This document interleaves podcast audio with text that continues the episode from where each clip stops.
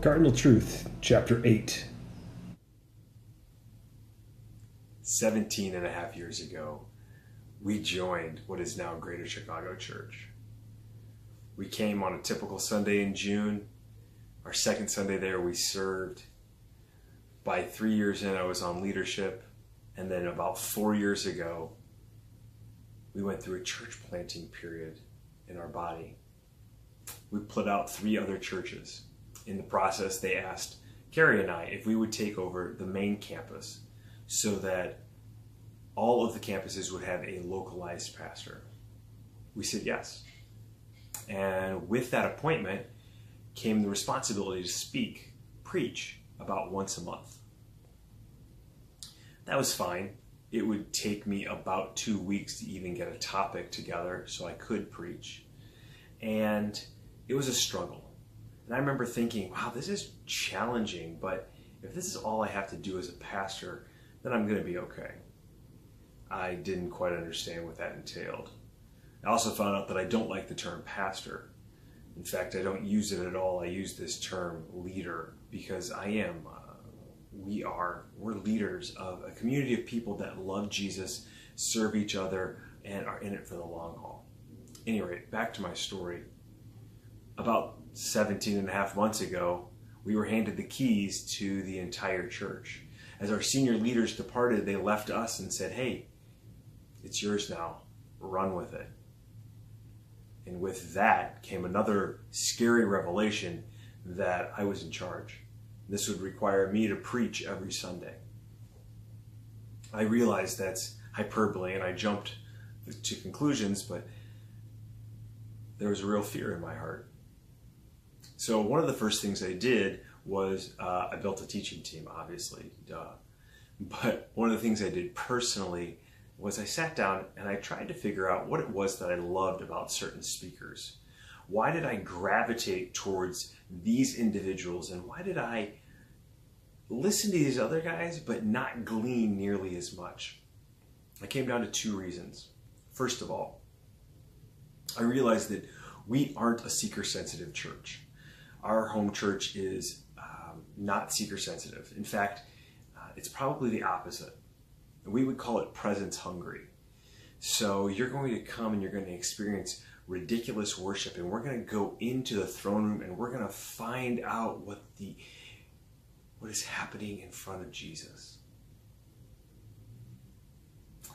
Other churches are going to make sure that you hear songs that are played in order and actually have lyrics on the wall, and Um, and that's okay.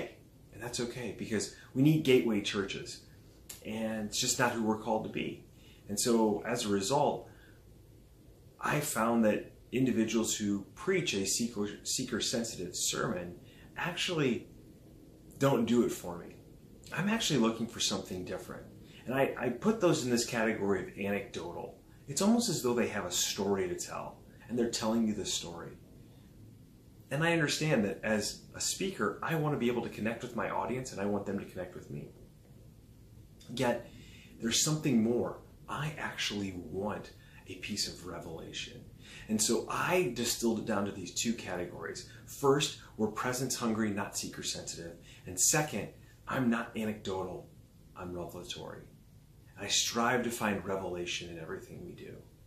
That doesn't mean that every Sunday I'm going to have this incredible, just brain-numbing rev drop.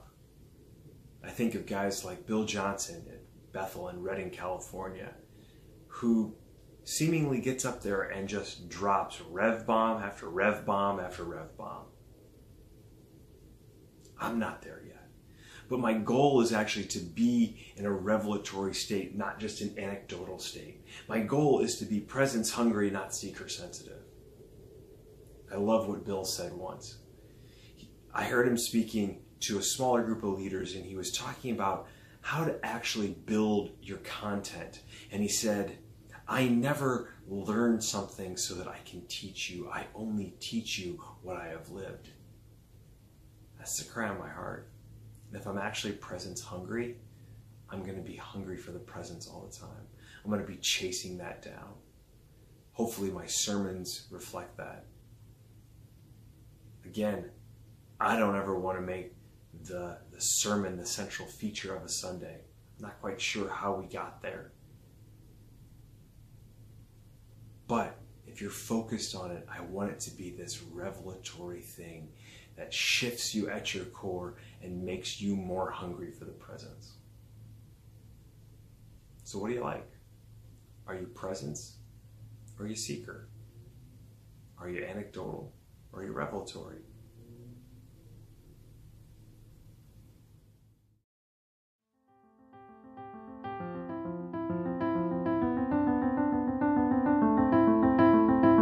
Thanks for listening to this podcast. If you enjoyed, please rate us and subscribe.